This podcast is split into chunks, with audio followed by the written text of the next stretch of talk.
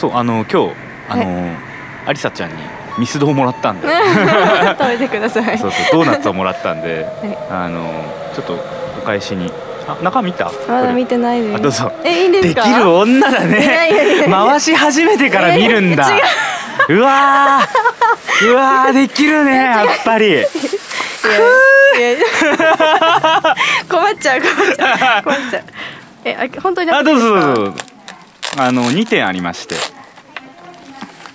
えああああ、はいはい。すごいすごいすごい。えー知床に行ってきたのでですね知床の鮭の切り身のかす漬けですね、美味しそう、それと鹿ジャーキーあるある。絶対美味しい。でありがとうございます。えーねちょっとパッケージを見てほしいんだけど、はい。あのサーモンの、うん。えーサーモンステーキトッタンって書いてあるじゃん。とったん書いてます。そうそうそう。そこのねデザインがすごいイケてて、うんうん。今うんウトロって知床半島の自然遺産に一番近い道の駅であのその突端のところが、うん。えーバーっていろいろ広告っていうかデザインで出しててねめちゃめちゃおしゃれでよかったんだよね口にした途端うまいって書いてますそうそうそうそうあと裏にポエムが書いてあるのね。ポイント高いよね。ポイントど天然 へえそうなのよ。で鹿ジャーキーの方ははい。割と、あ北海道のお土産ってこうよねっていう感じの。でも絶対美味しい。そうそうそう。そういう感じのね、えーやつになってますありがとうございます、ぜひねレモン堂と一緒に。うん。ありさちゃんお酒を飲むタイプですか？え飲みます。あらいいじゃない。レモン堂は全部飲んだの？鬼レモン飲んでなくて。鬼レモンずっと飲みたかったんですけどなんか今止まっちゃってますよね。そうそうそう鬼レモンなんかさあとあのーツイッターとかで、はい。埼玉製造所になってからまずくなったみたいな。書いてましたね。ね。見ました。でもさチューハイにそういうこと言うなって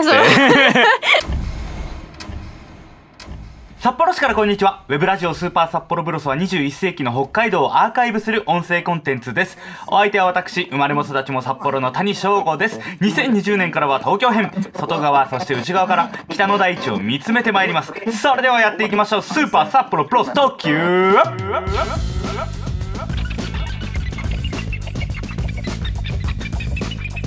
えー本日のゲストがですね、えードットドートのツイッター分回し係ですね。新ツイッター分回し係のありさちゃんです。よろしくお願いしまはい。すあの SNS なんかではかなり見かけた方も多いんじゃないかと思いますけど。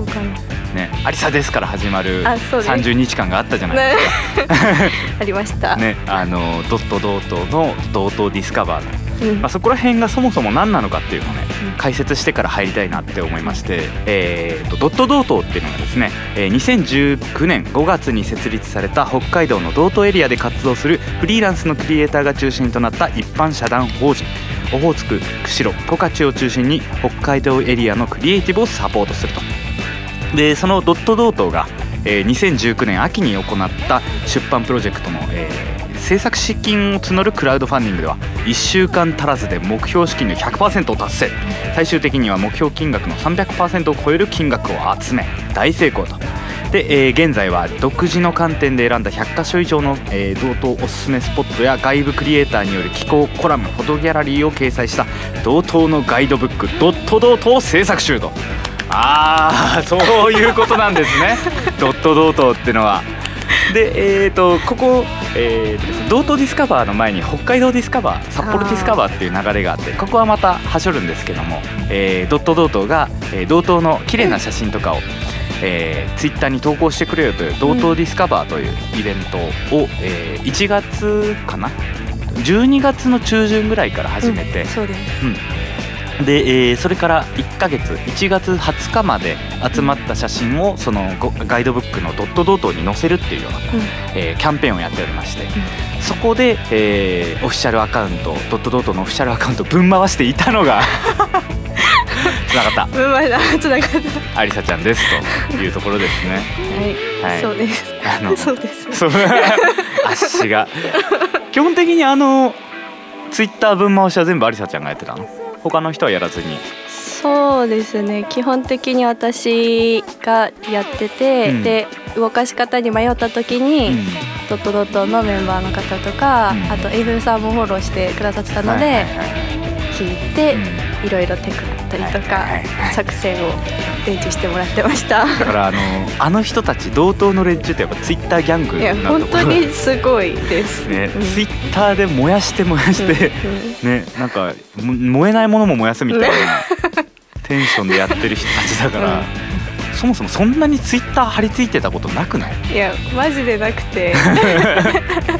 最初拓郎さんにツイッター好き？ちょっと得意？みたいな入り口で連絡が来て、まあ得意ではないけど好きな方ですってうん答えたらツイッターの運営の話があって 大丈夫かなって思ったんですけど、うん。あのそんな張り付いてる方じゃなかったから、なんですけどフォローがとっても熱くって本当に 本当にありがたいことに。そうそもそもやっぱ入ってきたきっかけみたいの聞いてみたいんだよね、はい。あのやっぱ外から見てると、うん。ドットドットにいきなり「アリサです。確かに。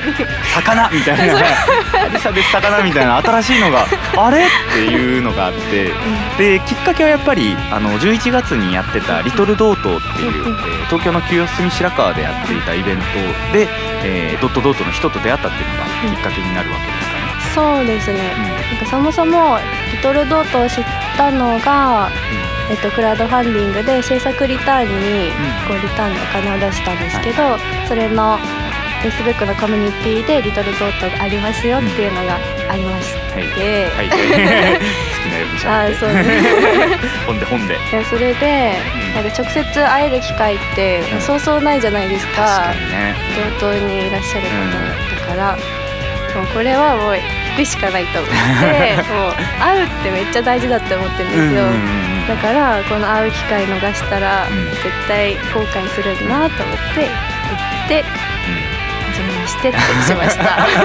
リトルドットも一人で来たの？じゃあ。あ来ました。そうです。結構あのイベントも一人の方多かったかもね、うんと思います。見た感そうなんかえそれで最初には懇親会で初めて話してみたいな感じじそうねそうね。えー誰から話した？誰から、誰から言った？そもそもなんかリトルドートの会場開けてすぐ、うん、なんか英文さんが話しかけてくれたんで、うん、なんかありさちゃんだよね、えー、あれ？なんで？いや多分、ね、SNS あ違う。どうだろう、うん、制作リターンのコミュニティで自己紹介した時に、ちょっと盛り上がってくれた、うん。1枠あって確か。それきっかけに多分知ってくれたのかなと思ってたんですけどそれでエルさんが話しかけてくれて、で懇親会の最初にもうエルさんにちょっと話しかけて。すごく。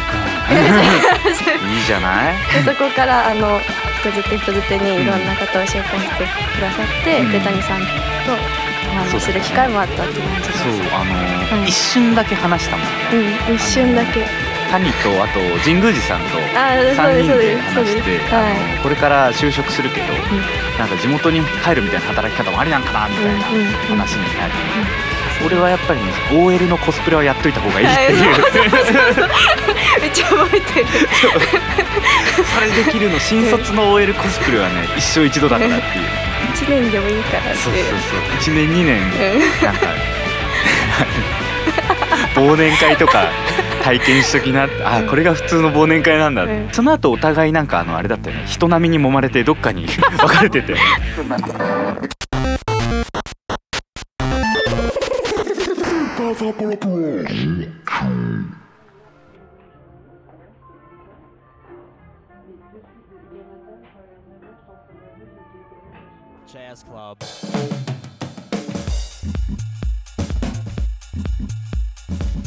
まあまあそういうとこで同等の人たちとつながって、でなんかなんかを感じたんだろうねアリサちゃんの中に いけんなこいつみたいなのを感じて拓郎さんがツイッター分回しに 誘ったと。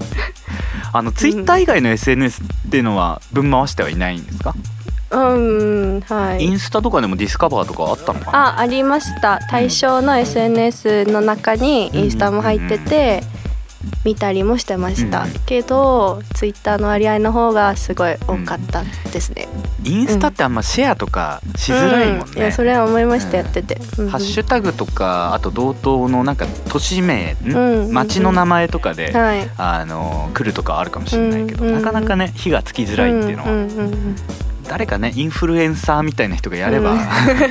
違うかもしれないけど、インフルエンサーとは無縁でね自力でボトムアップでやってる活動なんで。最高です。最高です、でなんか1月20日が締め切りだったけど、うん。あのどうでしたか？流れというか、うんうんうんうん。えー勢いっていうのはうんうん最初が熱かったとか後の方が熱かったみたいな、そういう勢いは通してみてどうでした、勢いは初日がやばくって、えー。あの夕方の6時前から企画発表してずっとやってたんですけど、うん初日はえぐくて、気づいたら数時間経ってるみたいなのがあったんですけど。でどんどんまあ勢いは落ち着いていったんですけど、でもツイートの数がゼロになることは全くなく、毎日何かし何らは。あって本当すごいなって思ってました。文章で結構書いてくるうんうんうん。ちらほら。なんかの投稿のうんうんうん。おまけでディスカバーつける人。ねはいはいいましたね。でそれも拾ってたでしょ拾ってました。キャン。ペーン関わりなく。しかもなんかその文章もすごくいいこと、いいことって言ったらうんなんかあっさりしてる感じあるかもですけうんうんど、なんかかうん思うことがうん。たくさんあって、あのーなんていうか熱量のある文章っていうそうですそうです。感じそう。広めちゃえと思って ツイートピッてしました。あのそれでいうと初日の、はい。えー、と道東ディスカバー始まった初日俺拓郎さんとうん。2人でいたんだよね札幌で。えそうなんですか？うん、たまたま札幌で拓郎さんちょっとあのプライベートではい。あの用事があって、えー来てて、はい。でちょっと時間空くから谷君飲もうよって言って2人でうんうん。飲んでたんだけど、はい。私のこと全然構ってくれなくて。ずっとね「ちょっと待って今道東ディスカバー始まったんだよね」いやこれ語弊がありますよ。拓郎さんめっちゃいろんな話しましたよね。いろんな話しましたけどちょっと待ってねっていう時間もありましたよね。めっちゃ面白い。そうめっちゃこれ今やってんだよねってでね分回拓郎さんも拓郎さんで分回してる時間はあったんだけど、やっぱりねあの他のこともあって出役だからあの人も、いろんなところに出張ったり、うん。顔出したりみたいなところで追いかけられなくて「うんうんうんうん。いやーありさちゃん超すげえわ」ってずーっと言ってたそれは。うん。全然全然。分回してるわみたい分な でその分回しなんだけど、はい。なんかやっぱドットドートの人とかはい。から分回してくみたいなのを享受されたと思うんだけど、はい。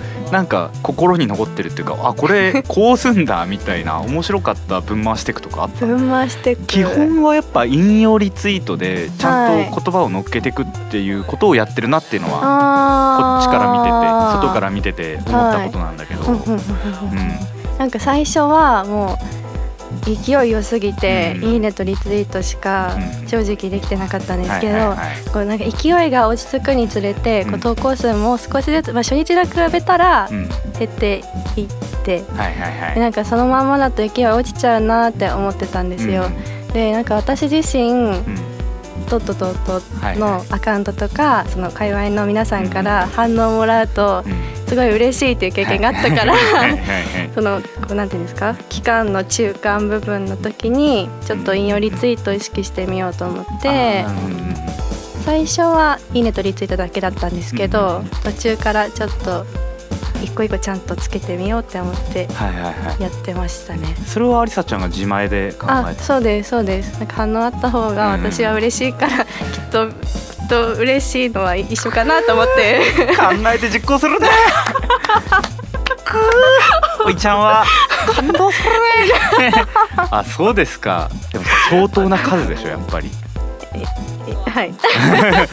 やっぱりさ勢いが落ちたとはいえとか、うん。ゼロにならない日はなかったみたいな表現だったけど、はい。それでもやっぱ多かったうん。ろうにっていうのは思うんでね、そこらへんってうんなんて言うんだろうね。モチベーションの維持も大変だろうし、うん、なんか張り付くとなんだなんですかね。なんかそんな数をさばくかいっていう すごいねさばくねっていう感じだったんでね。でそれもやっぱ止めどなくさばいていくみたいなのも意識してたんだろうね、ん。なんかためないみたいな。はいそうです。うんのもあったし、あの界隈の皆さん SNS の反応がめっちゃ早いなってずっと思ってたんで、うん。なんかそれがなんか東京にいる一大学生が運営した時に、うん。それのなんていうんですかね。スピードというか、あはい。のがなんか落ちちゃうと、うんよくよくないっていうか申し訳ないっていうか、はいはい。はいなんかそういうのは保っていかないとって思ったんで 私もこうアルバイトとか大学の合間合間でしかやってはなかったんですけど、うん。合間合間に更新ピッてして あったらビビビビビって いいねと、はい、リツイートはするようにしてましたね。なんかその引用リツイートに対してのはい。コメントっていうかその人からの返信みたいなのはい。があったりし、た、あありましたありました。なんかうん繋がってんなと思って。嬉しかったです、うん、なんかあれあれはさ俺の見た範囲では、はい。結構同等に住んでる人が日常風景を上げるっていうパターンと、うん。結構写真一眼で頑張って撮ってる人がうんフレームもつけてあげるみたいなパターンと、はい。あと東京とか他の地域にいる人が、うん。あここ住んでたよねみたいなん写真を懐かしんであげたりうん。するパターンとかあったと思うんでね、どどれが一番多かったのかなってどんな割合だったんでしょう？目についくのが多かったのは、うん。こうしっかりこう写真を極めてらっしゃるこう一眼で撮ってるんだなって思ってこうなんですか？一眼で撮ってるなって、一眼で撮ってるなっていうような いう写真が真。多かったですけど、あと北海道内に住まわれてたり、釧路とか道東で生活されてる方が上げてるんだろうなっていうのが次に多かったなっていう印象でしたね。うんなるほどね、はい、その中でぶん回しまくってたアリサちゃんとは何者なのかみたいな話にちょっとね 行きたいんですけども、はい、今は大学4年生でそうです。ほとんど授業もなくないですね。ひたすらバイト推しですか。バイトしたり、ゼミのことをしたりってあーなるほど感じですなるほど、はい。でなんかあの大学でそういう、えーなんて言うんでしょう。なんだろうな。学科名は何？学科名は福祉コミュニティ学科っていうんですけどあはいはいはい笑っちゃダメ。だ 福祉コミュニティ学科っていうんですけど、福祉社会福祉士の受験資格が取れるコースと、うんあと地域にまつわることうんを学べるよっていううん日本柱が学科の中でありましたね。うんはいはいで、はい、そそこの大学には釧路から18歳の時に出て行ったみたいなそうです。うんうん釧路生まれ進釧路育ちそうです。生まれも育ちもスパカ。ツ食べて育ったなあ、そうです。この前食べてきたよスパ あ、カツえー、そうなん。あ、見ました。そういえばツイート。めちゃめちゃ鉄板が熱くて、えー、めっちゃ熱いですよね。あのあの麺がだんだんカピカピになっていくの、硬いやつになってくる。そうそうそうそうでもあれを食べてやっぱり育っていくんだろうなっていううん。で今までやっぱ18ではい。東京に出てきて、はいなんか釧路とか北海道ってどういうイメージの場所だったの？うーん。なんか釧路に住んでる時は、うん。本当に釧路のことを考える機会がなかった。うん。ですね。うん。うん。小中まではもう本当それが日常というか、そうだよね。はい、たまに旅行で札幌行ったりみたいな感じ、本当になんか特に何も思ってなかったんですよ。釧路ぐらいだとね、うん。なん割と何でもあるうん。じゃ何でもあるしね。ですよね道内の中では。うん高校の 2, 2年か3年の時のうん。政治経済の先生がうん。すごい面白い先生で、はいはい。その先生が釧路のことをちょっと考えるような、いろんな話をしてくださってたんですよ。でそれきっかけでなんか地域に興味を持ったっていうのはちょっとあります。うんうんうん。高校の後半頃に。で大学に出てはい。4年経って、はい。えー東京生活4年間で、はい。そっちから見る釧路とか北海道はどうだったの？なんかある？結構イケてんじゃんって思ってました。うん。うん、離れて見てわかる良さうん。をすごく実感しました、うん。それは私だけじゃなくって、うん。私の地元の友達うん。こっちに出てきてる地元の友達もうん。同じこと言ってましたね、意外とイケてんじゃね？みたいな話はありました、うん。なんか帰るタイミングっていうのは夏休みとか冬休みぐらいで。そうです。あとうん。年末年始とかに書いてました。な何日ぐらい帰るもんでした？うーん私結構痛い人だったんで。1週間はいましたね、一週2週間まではいかないけどくらいですなんか俺が札幌生まれ札幌育ちでまさにはい18からうん。大学で東京に出てきて、はい。あ札幌やっぱ良かったなって思うのと同時に、うん。帰ってきても何もすることなかったなっていうのは思ったんだよね。同じです。あそれは思いました、うん。確かに。川行ってうん。小説読んで帰ってくるみたいな。なんかもうやっぱ遊び場が分かんないからすすきのって言われても、うん。うん。なんか楽器屋さんと CD ショップしか分からないみたいな。な感じだから、はい。なかなか踏み込めなかったっていうのはあって、うんなんかねあのいいいけてんじゃんと思いつつもなんかねそういうところに触れる機会はなかったりしたんですかね。うん実際帰ってそう友達もそうイケてるじゃんってうんいう反面で、うん。やることすぐなくなっちゃうから、うん。すぐ帰るんだっていう子もいました。うん、確かに確かに。うんわかる。あとずっとおばあちゃんとなんかしてたり、うん、おばあちゃん子だったから。だから俺大俺の場合は大学4年間はあんまり札幌という都市のうん。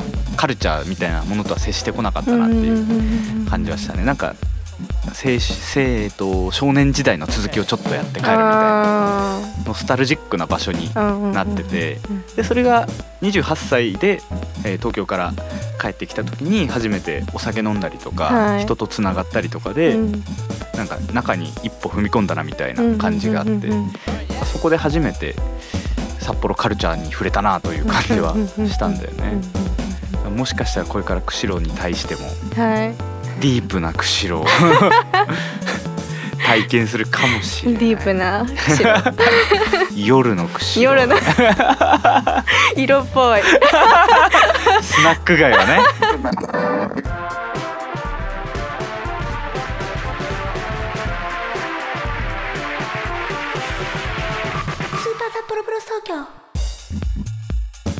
であの北海道のことを外からやるっていうイベントを今度、えー2月13日に溝の口、えー川崎かな、えー神奈川県川崎溝の口のの口かというところでやるんですけども、なんか実際に北海道のことを外からやってるありさちゃんからなんかこうどうだったんだろうなみたいな話を聞いてみたくてなんか例えば、うん。その SNS を通じての距離感みたいな、うん。なんか現場に、えー、と北海道に住んでる人との、うん。なんか距離感みたいな近くなったのかそれとも変わらないままなのか、うんなんかそういう実際にやってみてなんか変わったことというかあればちょっと聞いてみたいのうん。あるんですけど、距離感。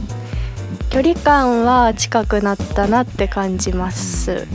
なんうん、SNS をこうぶん回す前よりもこう北海道の情報がすごく入ってきやすくなって、でそこで何が行われてるのかとかどういう人たちが頑張って活動してるっていうのが本当リアルタイムに入ってくるので行ってみたいなっていう気持ちになったりとかっていうのがあったので距離感はすごく近くなったなとは思ってますね。逆に変わらなかったことっていうのはある、変わらなかったこと。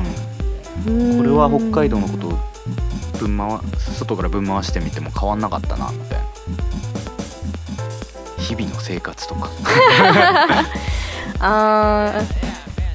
日々の生活日々の生活は確かに変わってないですけど なんか同年代の友達をうん。なんかもっとうまく巻き込めたらなとは思いました。確かにね。なんか私が分回してるのを見てる友達は確実にいて、うんでなんか元気にやってんねとかうんうんうん「トートディスカバー」とか言ってくれる子本当にいるんです。いじられる、え嬉しいんですけど、うん。なんかそれの波に実際乗ってる人乗ってる友達はその中でも限られてきちゃってて、私と同年代の子たちうん。がもっと波に乗ってくれたらもっとボーってなったんじゃないかなっていうのも思ってます。なんか確かに道東に限らず北海道にうん。観光いわゆるオーソドックスな観光じゃない若い人を送り込むのってすごい大事だなって思ってて、うん。さっきのカルチャーの話もそうだけど、札幌ってやっぱりジンギスカン行っうた、ん。回転寿司食べたうんすすきのでなんかお姉ちゃんと遊んだ、はい終わりみたいなそういう札幌が俺はすごいつまらないなと、うん。そんなん昭和時代じゃん、うん。確かに。だから「えあの人とは会ったの？あの人とは会ったの?」みたいな、うん。君の遊び方だったらこういうのだよ」みたいな、うん。あのなんて言うんだろう。サジェスチョンというかコーディネートをきちんとしていかないと北海、うんえー札幌ってディープなとこまで行けないうん。街だとは思ってるんだよね。うんうん。で、えー、と例えばありさちゃんと同年代の子たちをなんかこうそういうルルブに乗ってる北海道みたいのじゃない うん。北海道の場所に連れて行けたら、うん。すごいそれは価値あるインパクトあることだなっていうのは確かに今感じたかな。うんうんあの例えばエズラファームっていうエンガルの農家さんで泊まれる農家で体験型のうん。なんちゃらかんちゃらをやってる ななんちゃらかんちゃらをやってるんですよ。ねとことか、うん。うん、なんか釧路って言ってもスパカツ食べましただけじゃなくて、うーん。例えばそれこそこの前の最果てみたいなイベントで、うんうんがっつりちゃんと釧路を知るみたいなことがあれば、なんか街のレイヤー深く辿っていけてインパクトあったかもね、うん。確かにそこは外からやって難しい部分かもしれない、うんうんうん最果て暑かったですね。最果てすごかった。最果てはねバイブスっていう言う葉、ん。でもねバイブスっていう言葉はバイブスって言葉じゃなく伝える努力を今しようとしてて 佐野和也はね逃げてんだよねあバイブスっていう言葉に。でバイブスの定義もいろいろ揺らいでて、はい。この前その2月13日の北海道を外からやるっていうイベントの安倍さんライターの安倍さんがねうん。あの一緒に飲んでて俺終電で帰りますって言ったらもうちょっと飲みたかったらしくて「バイブス足んねえな」って言われて「いやそれはバイブスじゃないでしょ」えすどういうことって今なってて。確かに。今ねもうちょっとそれをなんかし詩的に解きほぐしたいなっていうのは、あバイブスそうあのでもそういう 最果てみたいなイベントもね、なんかこうほえーと北海道のレイヤー奥深くをうん。ちゃんと辿ってもらうための手引きとしてうん必要だし、んそういうのがやっぱ北海道を外からやるで必要なのかな、うんうんうん。北海道のことを外からやりたい人っていうのがうん。結構その2月13日のイベントでも、うん。あのーご参加いただくと思うんだけど、はい。これからやりたいなのかやってみたいっていう気持ちだけあって、うん。でもわからないみたいなのかそもそもやれるのかみたいなうん。その疑問から入る人もいるだろうし実際になんかこうやってみた時の始まったなんて言うんだろうな。きっかけみたいなのもっと深掘りしてはみたいよね。あのドットドートにクラファンで参加して、うん。でイベントに行ってっていうのは、はい。最後の一手だったと思うんだよね。すごくいろんなことがあっての、はい。クラファンにたどり着いての、うん。あーなるほどなるほど。ななんかそこでなんか釧路と自分だとか釧路と自分だとか、はい。なんかそのなんて言うんでしょうその根底に流れるものだよね。っていうのはなんか自分で今んとこ言語化できたものなんかある？言語化できたもの。クラそのドットドートのクラファンに行き着くまではい。どういう情報を集めてそれはなんで集めてたのかとか。ああなるほどなるほど、うん。はいはいはい。どんな情報を集めてたの、と釧路その高三高2か高3の整形の授業で感化されたのは1個あったんですけど、うんでもその後私が今の学部に入学したのって福祉目的なんですよ。うんでそれってあの私左膝の靭帯を切ってるんです。ああそうですか。ここに、はいはいはい。でそれで福祉とかこの医療関係に関わることが多くって、うんうんうんうんそこから医療ソーシャルワーカーになりたいなと思って、うんうんポトと入ったんですよ。はいはいはい。なんですけど1年から2年に変わる時にうん。実習を2種類の中から1つ選択しなきゃいけなくって、1つが福祉系でもう1個が地域系だったんです。で福祉その時に思ったのがやっぱなんか福祉よりも地域の方やりたいなって思っててうん。でそれがその政治経済の先生に言われたこあとでなんか釧路高校の。はいそうです。この中からなんか面白いやつ出てきたら嬉しいし、うん。なんかおもろいわみたいなこと言ってたんです、え私なんすごい負けず嫌いなんで なんかそういう人になりたいなってどっか頭の片隅えにあったんですよ、はいそういうのはいが。でそれが降って実習選択の時に出てきて選ん地域の方を選んで今までこう進んできてるんですよね。で大学2年の授業で地元のことをなんか調べるみたいな授業があったんです。それをレポートをしなきゃいけなくてでそれで釧路のことを改めて調べた時に、うん釧路のホームページが出てきたんですよ。釧路ねあのー釧路のことを人とか、まえー店とかまとめてるメディアのはい、そうです。はいはいはいでホームページ見た時にすごい可愛いなって思って、可愛いよね、はい、でメンバーのところを見て、年代も住んでる場所も結構幅広かったからなんか確関わりたいなってちょっと思っちゃったんですよ、その時に。でそのレポートでは釧路のこと書いて出したんですけど。そはい、でそこから釧路のメンバーの方の SNS を見るようになりました。そしたら自然とこう佐野和也さんとあかーはい、ローカルプレイヤーとか。あそうです。につながっていっうんうん、て道東とか北海道で活動してる人ってこんなにいるんだって思ったし、うん。なんかかっこいい大人だなって思ったんですその時に。うんゼミの先生がこうかっこいい大人を追っていけみたいなこと言うんですよ、先生が。うわもう追いたいわってずっと思ってたんですけど、それが北海道内とかうん道東にいたなって思って、はいはいでそこからもんもんとずっと関わりたいな関わりたいなって 思ってたんです、うんそうしたらドットドットができて、はいはいはい。クラウドファンディングやりますってなってでプランは制作で行ったんだ。そうです。やっぱ攻めてんね。いいね。関わり負けたたくてくねえんだ。負けたくねえんだな。なんかいいね。攻めてるわ。関わりたかったです。うんうん。どうしてもなんか。楽しそうだったし SNS の中の交流が、はいはい。私もなんかちょっと混ざりたいなってうん悶々としてて、なるほどはいね いやめちゃめちゃいいとこ出てきたね。それでクラファンからのドット、えーリトルドートからの今なんですよめっちゃシュート決めてるやん。めっちゃめっちゃゴール狙いに行ってますね。いい話。ちょっとこれ最終回かな。絶対違う。いや。次回もありますスーパ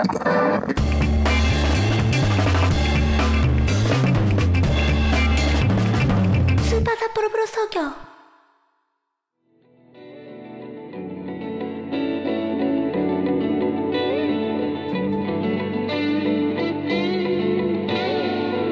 じゃあ根底にあったのは釧路の高校の、うん。えー先生の授業があって、うんうん。でそこからトントンとつながって今に至るんだちょっと後ではい。釧路の先生の名前後で教えて。あ多分ねはい。あのー清水さんとかつなつがってんじゃないかな。そんな人なら。うん。わかりました。アリサは元気にやってます。から やっべー。するので。はい。ってなところでエンディングトークですね。はい。い。や今日は本当にねこんな20分ぐらいしか話したことないおっさんのねラジオに出ていただいてありがとうございます。とんでもないです。本当ありがとうございます。なんかね最近やっぱ女性リスナー獲得に向けて あとスポンサー獲得に向けて動いてるんでね。あのスポンサーでやっぱ今非公式に勝手にスポンサーに あの勝手に応援してるのが、はい。あの環境大全のキエールですね。あうん、あのキエールはやっぱりあのおっさんの口臭を消すのにもーちょうどいいんで、あのやっぱりそこら辺狙っていこうかなっていうのが なるほど。狙い目ですね。あの牛のおしっこを使った天然素材のね、あのペットや赤ちゃんに使ってもらう安心というキエール。すげえ。あとはあのドットドットの告知があるんですね。はい。あ、えーそうだ。